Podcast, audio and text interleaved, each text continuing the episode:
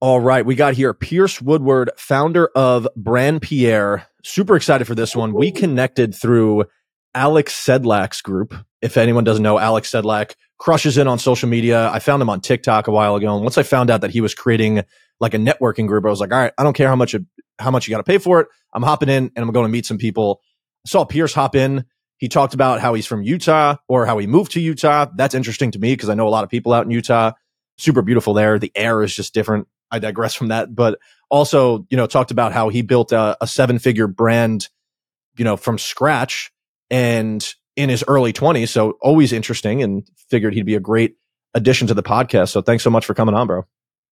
Yeah, I'm pumped. I'm pumped. It's, it's, it's super exciting. Thank you for the, the introduction. Yeah. I mean, I mean, I can, I'll give everyone a, a quick little two minute so they can kind of understand who I am. And yeah, please tell us how I got into my business and whatnot. It's kind of a unique story. So back in this was this would have been 2019.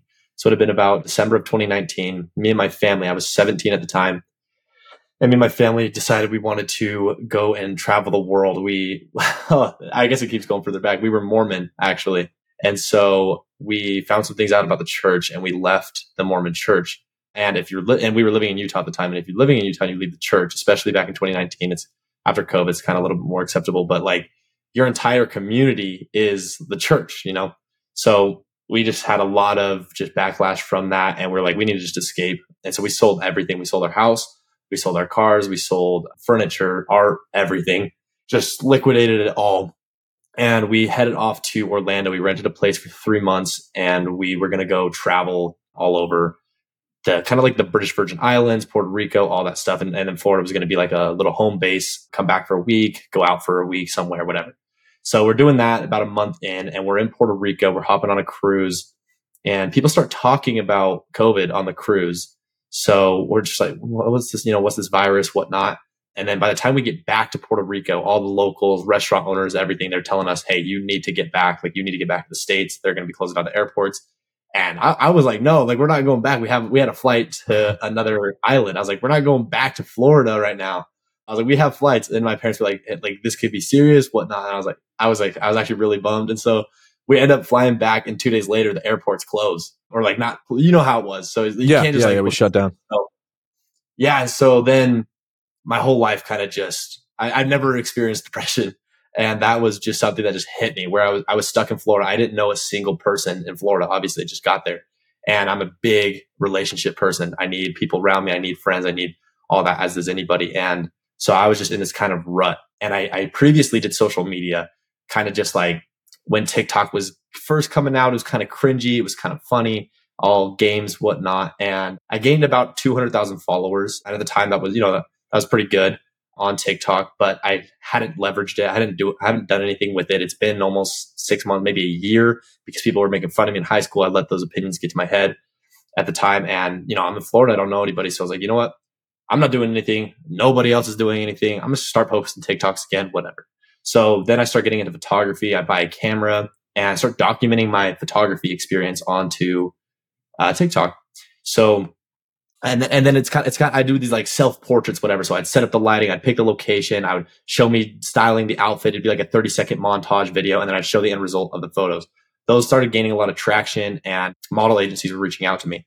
So then at this point, I've gained about three another hundred thousand, maybe to two hundred thousand more, so about four hundred thousand followers on TikTok. I'm probably at like 10k, 20k on Instagram, and I had Wilhelmina and IMG Models. Is that the right name? I don't know. I think it's IMG two of the top agencies in the world. They have Bella Hadid, whatever the Kardashian of whatever. So I was like super excited. I go down to, well, they had to wait for a while because COVID, but I end up down in Miami two, three months later doing my photo shoot, whatever, getting on to the website, becoming a quote unquote model. The life didn't plan out to, to be what it was. And I wasn't getting as many deals, whatever. I wasn't making any money. I was making like 1500 a month. Mind you, I still was 17. And then I started getting brands brand deals and whatnot. And then that was when I hit another rut where I was just posting all these brand content on my feed. And then that was kind of that click where I was like, hey, if brands see the value in me promoting their products, that means I have some sort of value. I have some sort of marketing technique. I could do my own product. And that was kind of the click for me. This would have been, this would have been right around, oh, I guess I was oh, I was, no, I was 16 when we moved to Florida because I turned 17. And that's when I was like, hey, by the time I'm 18, I want to have 100K in my bank account. So it was a 17th birthday, May 3rd of 2021. Yeah, 2021.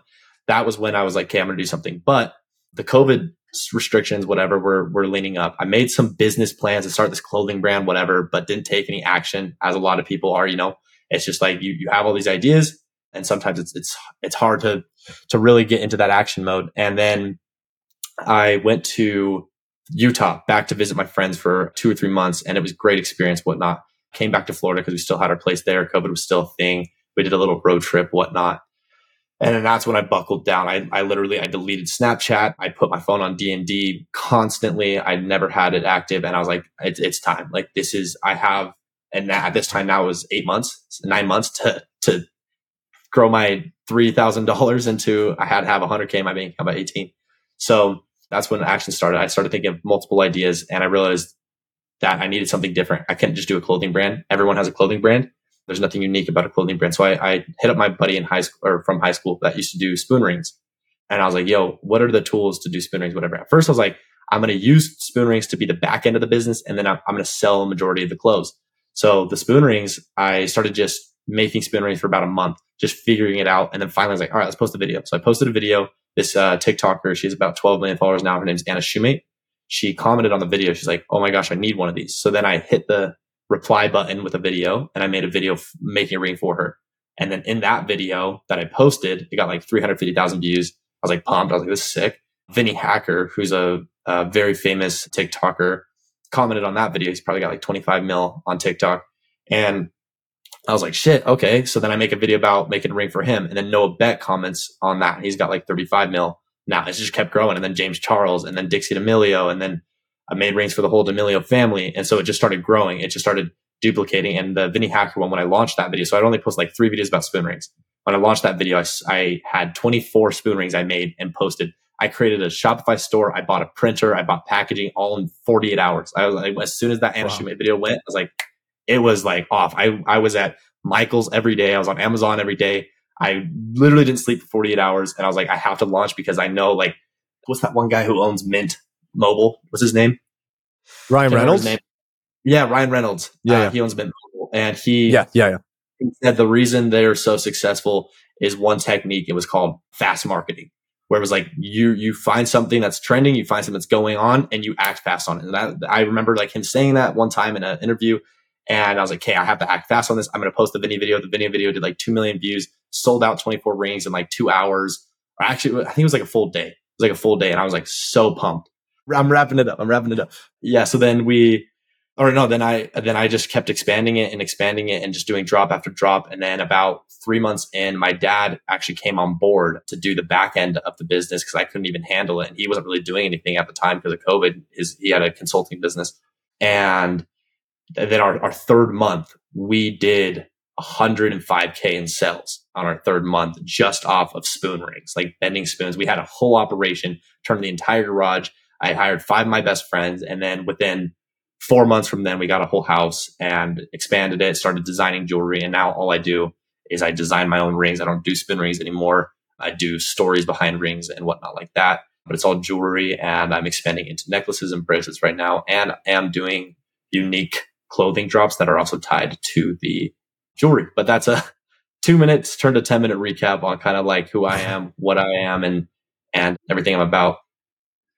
I love it, man. I love it. That's that's an awesome story, and what it's happened so quickly. A lot of people talk about like, and and you played the long game, but crazy enough, the long game ended up only being two, three, four years in in that world, right? So, I want to go back because one, I, I love the fact that you know you built this brand, and a lot of people early on in their personal branding, they start to lose touch with their audience once they just start taking on a ton of brand deals. And then the audience can start to realize, like, hey, you don't actually believe in this shit. You're just selling out for a check, right? So then once you actually start to utilize your own stuff and leverage your brand for things that you like, people are happy to give you money. Like I just listened to a podcast on My First Million, if you're familiar with that podcast, Dani yeah, Austin. She had this awesome brand and she was doing all these brand deals, but then she started her own company, 40 million in sales in the first year. Un- insane. It's a crazy case study. But I, I want to go back to the early days of when you initially left the Mormon community because I'm not going to say that's yeah. unheard of, but it is it is a huge decision when you're in Utah. I'm familiar. I've been to Provo, Utah, many times, which feels like the Mormon capital of the world, and unbiasedly, it feels fucking weird. I'm sorry. I'm just gonna like it feels like it, it's there's there's a lot of ambiguity behind it if you're not involved in the community, and so like tell us a little bit more about like what led to that decision, what the lifestyle was before, and why you guys had to get out. Oh, interesting. Real quick, I'm curious. Wait, what was the product that that lady? It's like scalp care. I forgot what it's called, like Divi or something like that. Yeah, it's like literally how like g- girls losing hair. It's it's like scalp okay. medicine. Hair loss, huh? Interesting. Okay. Yeah, yeah, yeah. So I would it have been about 14 when it all kind of started, and so you know we were we were as Mormon as it gets. Like I say, like I say cult Mormon. When people try and like they're like like what do you mean you're Mormon? I was like nah nah nah. Like it wasn't like we believed in God. It was like oh we you don't buy anything on Sunday. You don't you don't swear at all. If if like this is this one this is a funny story. So if if a movie like if we went and saw a movie and it said the Lord's name in vain, if it said oh my God, we would leave the movie theater. Like wow. that's how crazy it was. Like it was intense. Yeah, nothing like, and the curfews were just super strict. I never was able to stay out late. Like it was just like, you just had to be a perfect child, get good grades, whatever. There's just a lot of this perfectionism in the church. Like you can't be, uh, like if you, if you masturbate, you can't pass a sacrament. So all the, all the kids that are passing the sacrament, they're all lying to the bishop, but the bishop, you have to go sit down with the bishop and he asks you if you are touching yourself. It's, it's an interesting experience for sure. And so I, I never thought anything was weird. I I never thought like eh, I I grew up in it. That was everything I knew. So, but my parents started getting really quiet, started getting like really distant when I was 14, and they were just in the room like all day, all day. Like I'd come back from school and it would just they would just be in the room and they would just be like reading books, whatever. And so like if I ever saw my mom on the on the couch, she was always on her laptop, and I was just like so curious what they were doing. Didn't ask too many questions. I thought maybe it was like honestly, I thought maybe it was like a divorce or something. And so then about about three months of that, I they came to us and they were like, "Hey, we found some stuff out about the church that we don't like and makes us uncomfortable, and we want to ask your opinion if you want to know or if you want to stay just like we can pretend this conversation never happened. We'll take you guys to church. We won't be attending, but we will drop you guys off each Sunday. We'll pick you up, whatever. So I have a younger sister who is, she's six years younger than me. So at the time she would have been eight. Oh yeah, yeah. She was about, cause you get baptized at eight. So her baptism was coming up like 6 mm-hmm. months. She was supposed to get baptized. And so they were like, Mercedes, if you want to get baptized, you can still get baptized. And I, at first, because I, I was like, I'm talking super Mormon, good kid, like didn't swear. I had a 4.0 GPA. I was at church early every Sunday. I was in Boy Scout. Like I was the golden child Mormon kid. So yeah, I didn't, I didn't want to know. I really didn't. I told them I didn't want to know anything that they found out. And then my, my one of my best friends' family left, and then she she was telling me like, hey, like you should talk to your mom because my mom, they're they're my mom and her mom were best friends. They would go on walks every morning. So I, I went to my mom and I was like, hey, I I want to know like what you guys found. Is it like is it substantial, whatever? And so kind of what they found was just I won't get into too much about the church in case anyone is uh, listening that's in the church. I, I have high respect for the church because of the people that I know that are in it that I do amazing things. They're great people. There are some very, very amazing people inside of the church. Just like anything, there's also some terrible, terrible people inside of the church. And the church is also a complete tax fraud and scam. But yeah, that's that's kind of there's there's a lot of stuff with how the Book of Mormon was written. I'll just kind of list some stuff. I won't go into it, but how the Book of Mormon was written, the history behind Joseph Smith, the history behind yeah, and then it goes into the Bible stuff too, and then the copy, the copycats of the, the stories in the Bible, and then also the the business structure behind the church. They have literally hundreds of billions that they do not talk about that has just become public. We found out in 2016 that they were basically using tithing money and investing it. And we thought tithing money, everything, everything you put into tithing money either built churches, built temples, or went to the needy. But when they had to report, only 0.06% of the tithing money went to charities and wow. helping people. So that just gives an example of, and, and I mean, they, li- they literally with tithing money, and then they just got dinged for this. They just, they built 10 years ago or so in Salt Lake City, they built a billion dollar mall. And it, I mean, it's an insane mall, but that was all tithing money. And they said it wasn't. So there's a, there's a lot of stuff behind the business of the church. And then there's a lot of stuff behind the religion. And and how the Book of Mormon was written. I mean, I don't know if you know the story, but Joseph Smith literally, and, and they, they, they claim multiple different things, but now their story is he looks into a hat and there's two stones and God puts the words of the scripture on the stone. It's fucking insane. well, I, I, appreciate you being super open about it, and I'll, I'll, I'll do my own due diligence as well on that side. So thank you there. So so let's fast forward now. So you're out of the Mormon church. You guys are doing all this traveling, and you move to Orlando where you know nobody, and that's scary because you're young. You need connection. You decide to now. COVID happens. You decide to get into this like radical personal development journey. What did that look like when you first started? Like, what books were you consuming? Like, how how did that process start for you to get attuned to that world? Yeah, for sure. My dad has always been an entrepreneur, very, very high highs, very low lows as any, as any entrepreneur. And I kind of saw that my whole life. And instead of kind of pushing away from it, I kind of liked it. I liked the sporadicness. I liked the, the times when we were completely broke and like literally couldn't eat out. And then I liked the times when we were traveling every month and he would call me while I was at school and check me out. And then we flew to South Carolina. Like it, there was always ups and downs. And I kind of liked that adventure. And so I, I had that, I had that backbone a little bit, but what really, honestly, this is, this is so cliche, but what really got my gears turning was Rich Dad Poor Dad. It was on mm. my, my first, my first trip to Europe. I think it was right before we left the church or right after we left the church. And my dad, I was like, I want a good book. And I'd never, I never read before. I didn't read novel or uh, like adventure books, whatever. And then he, he's like, I got a book for you. So he hands me Rich Dad Poor Dad. Uh, you know, it's a quick read. So I'm on the plane and I, and it's a 10 hour flight. I didn't put it down. I read the whole book and I like the entire Europe trip. All I could think about was just like, I need to have my own business. I need to like create something for myself. Like I want to create generational wealth. I want my kids to be able, I want my kids, kids, kids to be able to have some sort of backbone. I never want anything given to anyone. I want people to work for, for their stuff and, and, and have learning experiences, just having that safety net. But that was kind of the that that original of my desire. And then the next the next thing was when I was 15, before we were even planning on on selling everything, but we kind of left. We weren't really telling people about the church thing. I oh my my uncle who yeah my uncle Dave Woodward he was I don't know what his title was at ClickFunnels. Are you aware? I think we I talked about yeah, this yeah. before. Yeah, so he was like a high up in ClickFunnels, and I was telling him like, Hey, I really want to start an online business where I really want to um, create funnels for people because I always watched like funnel hacking live. I always watched like all these things on, on website stuff. So I do this 30 day challenge. He gets me in. He doesn't make me pay for it. It was really nice. And I do this like funnel hacking live 30 day challenge. And I'm like, okay, I'm going to start getting clients. I'm to have my, I'm to create a funnel for my dad. I'm to create a funnel for this. I'm to create a funnel for this. Then I'm to create my own funnel, whatnot. And that was the, that was my summer when I was 15. And so when school started, I I just didn't have time, didn't have energy to do it. Obviously, excuses. And then, yeah, that was that.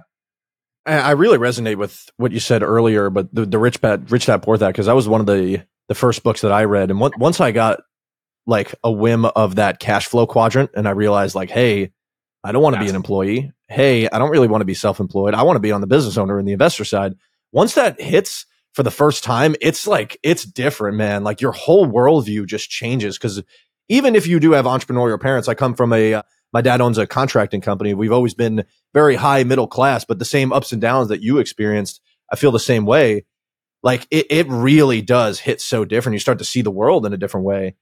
And once that happens, like just so many more opportunities come right? So like you then layer that on top of another book, then you start listening to podcasts, then you start networking and the same conversations that you were once having six months ago hit differently because now you understand the world, right? And then you lean into mentorship and that, that whole world. It almost like, I almost miss it. The fact that when I was, when I really started the personal development journey in like four or five years ago, every single day I had that wow factor of like learning some new piece of information that was like a shock to my whole belief system yeah. And it was like the coolest time in my life because I'm just like, I didn't really care about much money at the time. I just care about like the feelings that inspired because I knew the money would come. But it's like that, that vision and that dream that starts to get built in your head. And then you apply work ethic behind it and you start to realize that, that like logic, math and science tells you that you're going to hit this. And like everyone that's reading these books, if you just execute it, it's going to happen. And, and, but like that first wave of that personal development journey, if people are listening and they haven't started it yet, read that book. Read like a book like The Alchemist, in my opinion, is a really good one. Oh. Things that like Yeah. a couple of those that get you on that spiritual vibe as well, like really trying to live it out, your personal legend, things that really hit differently. Uh, you, you, you gave a reaction to The Alchemist. Tell me a little bit more about. Well, no, I was just gonna say honestly, I think that is just as important, if not as important, as the business side of things. I think there, there's one thing, and there's there's a cup like in this, you know, personal development, business, entrepreneurial world. You meet a lot of people who are not, not, I don't want to say good people, but they are just in their head, like they are Mhm. their ego controls them entirely. Their desire for this wealth, their desire for this lifestyle, their desire for this non-existing persona of them is so strong that they lose complete touch with themselves. They lose complete touch with their business.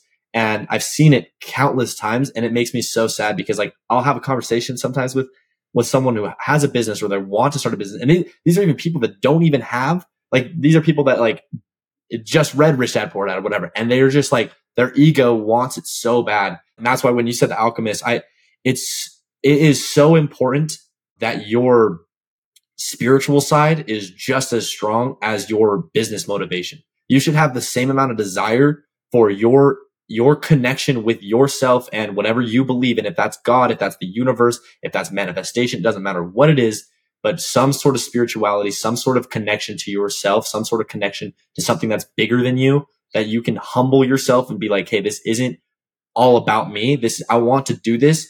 I want to create this lifestyle so that I can have beautiful relationships. I can do amazing things with amazing people. I can help people. I can help other people become amazing. I can do all this stuff to give back to the community. And I think there's a, there's a shift that needs to happen there with a lot of people where it stops becoming about themselves and it becomes about the, their community. And I think in an entrepreneur's journey, that is the most important thing is So finding well out what your, what your purpose is.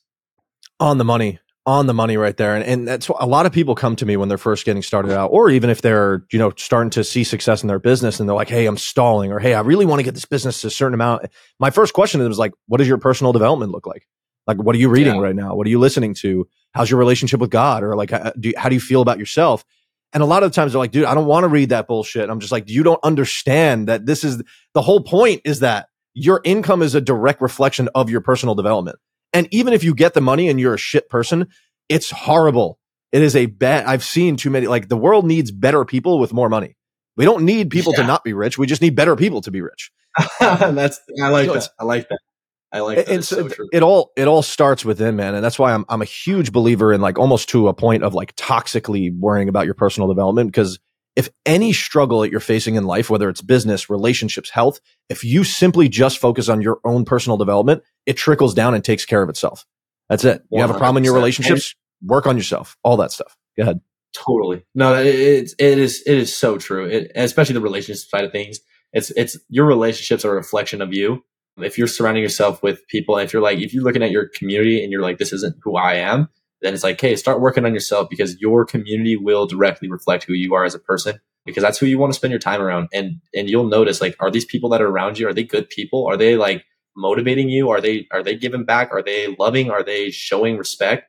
because that'll that'll reflect like who you are and it's that famous thing it, it is like the this one saying is like the quote the bible to me which is like your the the 3 to 5 people you spend your most time around is a reflection of you or whatever that you know the the, the actual Yep. quote is but that is it is so crucial and so it, it's so important that you're working on yourself because people that are the, that are quote unquote higher not in a comparison level but that are just like more in tune with who they are and are, are better in business they're they're not spending time with these egomaniacs that are just like controlled by the system, controlled by this desire. That's not who they're spending their time around with. And so if you want if you want to level up, focus on stop focusing so much on the money side of things. Start focusing on on who you are as a person. The money will come because like when you when you get that in tuned, it, it it's just a it's a road.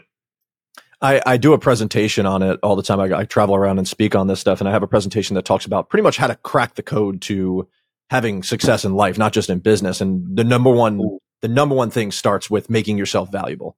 The second you start making yourself valuable, leaning into your personal development, getting wiser, understanding mechanisms and systems and just how to make friends like in a good way and how to network, you start to say no to a lot of things that you once said yes to, right? For example, like your good friends back home, they are awesome. And I love my friends back home. They're great people, but they are not on the same trajectory as I am. So now, now that I'm making myself more valuable, I know that I want like to be in a circle of better people. So I'm going to say no to smoking weed all the time. I'm going to say no to sports gambling and hanging out in the room all the time. That doesn't mean that they're not great and that I don't love them, but I have to be valuable first before I can go, you know, start bringing value to others per se.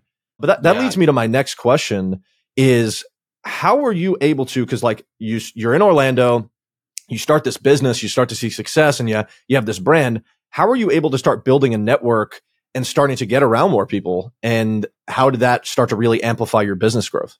Ooh, good question. So as as far as the the business side of things, so like employees and friends and whatever, I actually so funny. So I started. I was just like, and and this this goes not even back to this, just goes to a new topic, but share like just share your story as much as possible. I hadn't posted anything about me moving to Orlando. So then I, I posted a video about me getting into photography because I moved to Orlando. I made a vulnerable video and vulnerable. Oh man, I could have a whole, I could have a whole hour talking vulnerability, but that's, I mean, yeah, if you, if you want to get anywhere in life, be vulnerable with people because that, that is a, just like you, you give, you receive. When you be vulnerable, people be vulnerable with you and you build a stronger connection. And that, that is how I built all my connections. All influencers I have connections to, the business people I have connections to, my family. The reason I have deep connections with people, the reason relationships are the most important thing to me is because of being vulnerable. But besides that, where, where, what was the, I was just talking about. Well, I, I love what you said because vulnerability relates. But the back end of the question was like, how how did you really start to leverage that into more business growth? Because I know you're doing like these brand collaborations and stuff. Like, what is what was your strategy around building out a network to propel you into this business? Oh yeah, yeah. So basically, then I had a so I posted that as being vulnerable, and then I had some people hit me up and just like, hey, I live in Orlando, whatever. And so I started making some friendships, which uh, did help my mental health a lot for sure.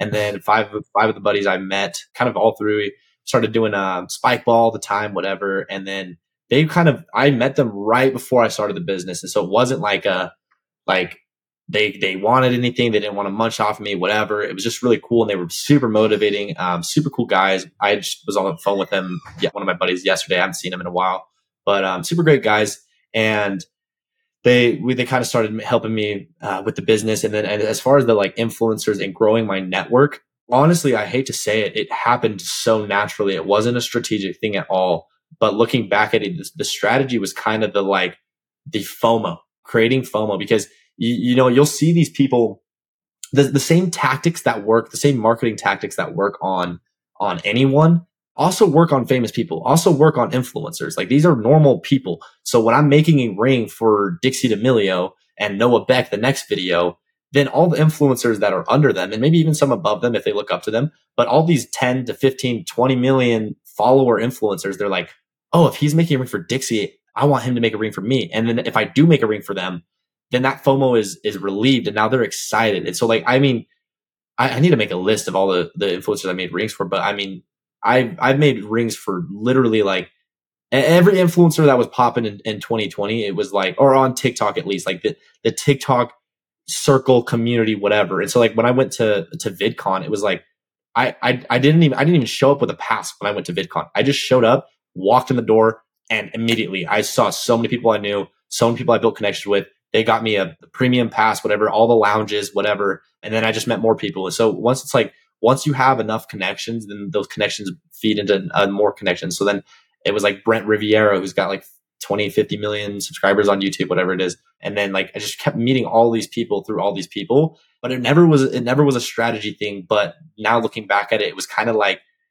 creating that desire, making them want something and then also giving them an uh, giving them a chance to get in which was kind of that like responding to the comment so it was like it's so easy for them to drop a comment and it's so easy for me to make a video of them and so it's like it became this thing where it was just like oh they comment i make a video they comment i make a video i just flo- it just flowed. It just it just flowed. I didn't i didn't force anything. And i think that was that was the reason it all worked out was it wasn't forced.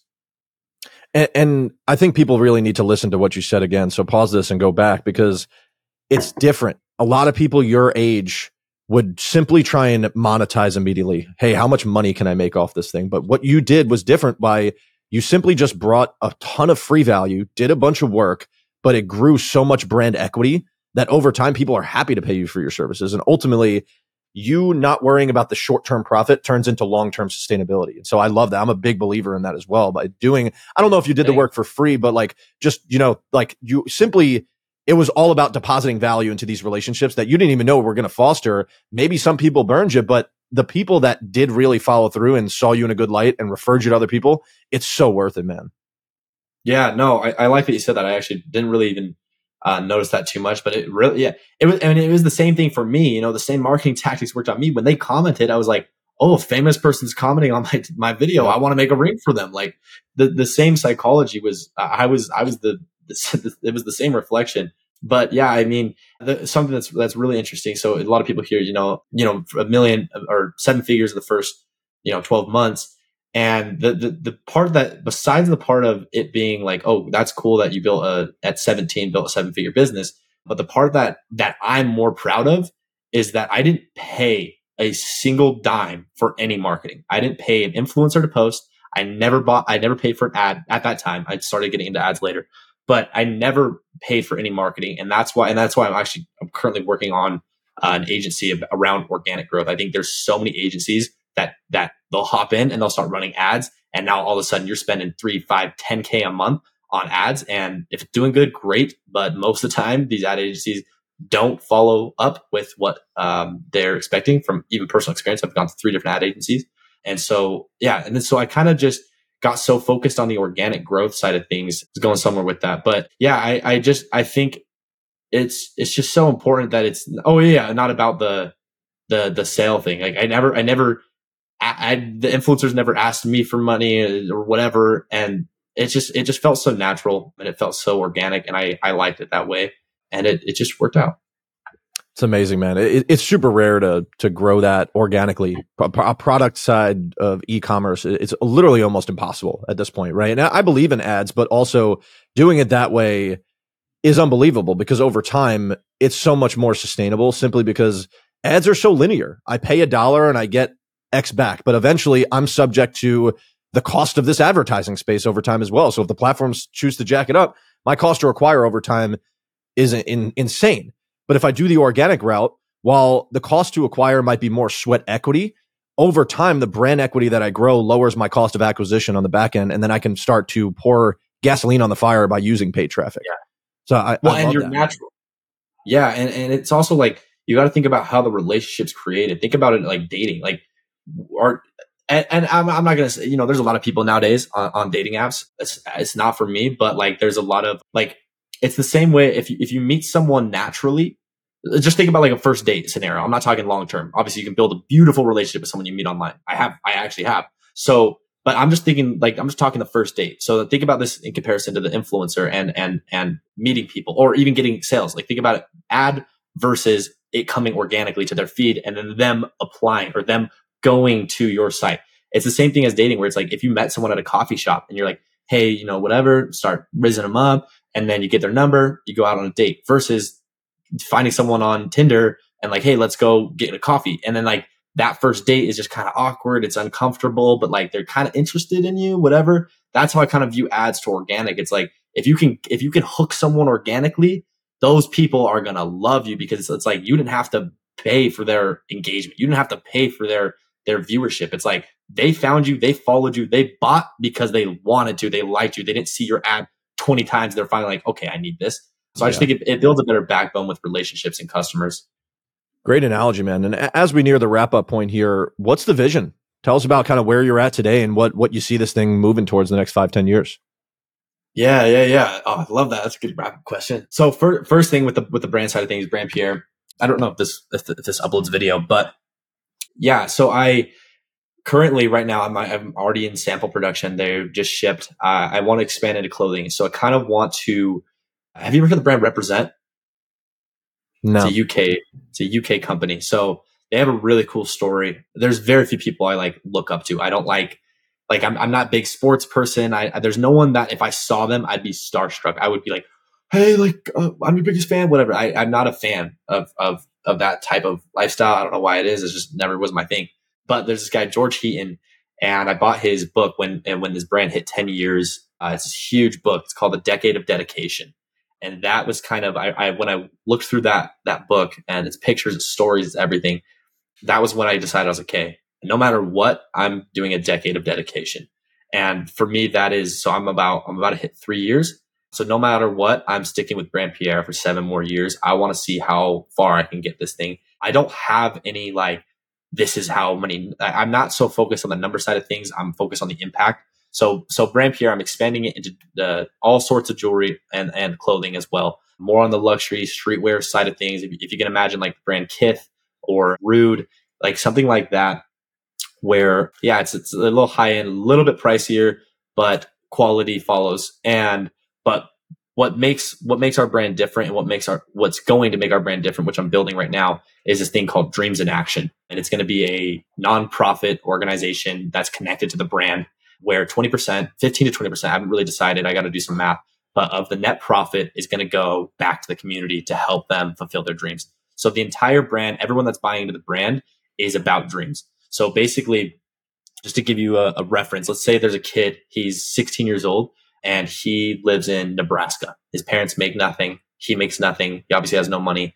and he wants to become a musician, but he has no access to musicians. He has no access to anything except for YouTube videos, which is great, but you need a network. You need to know things from people in the industry and you need a new guitar. You need an amplifier. You need these stuff. So what we would go in and people, when they buy, they have an option to apply into Dreams in Action.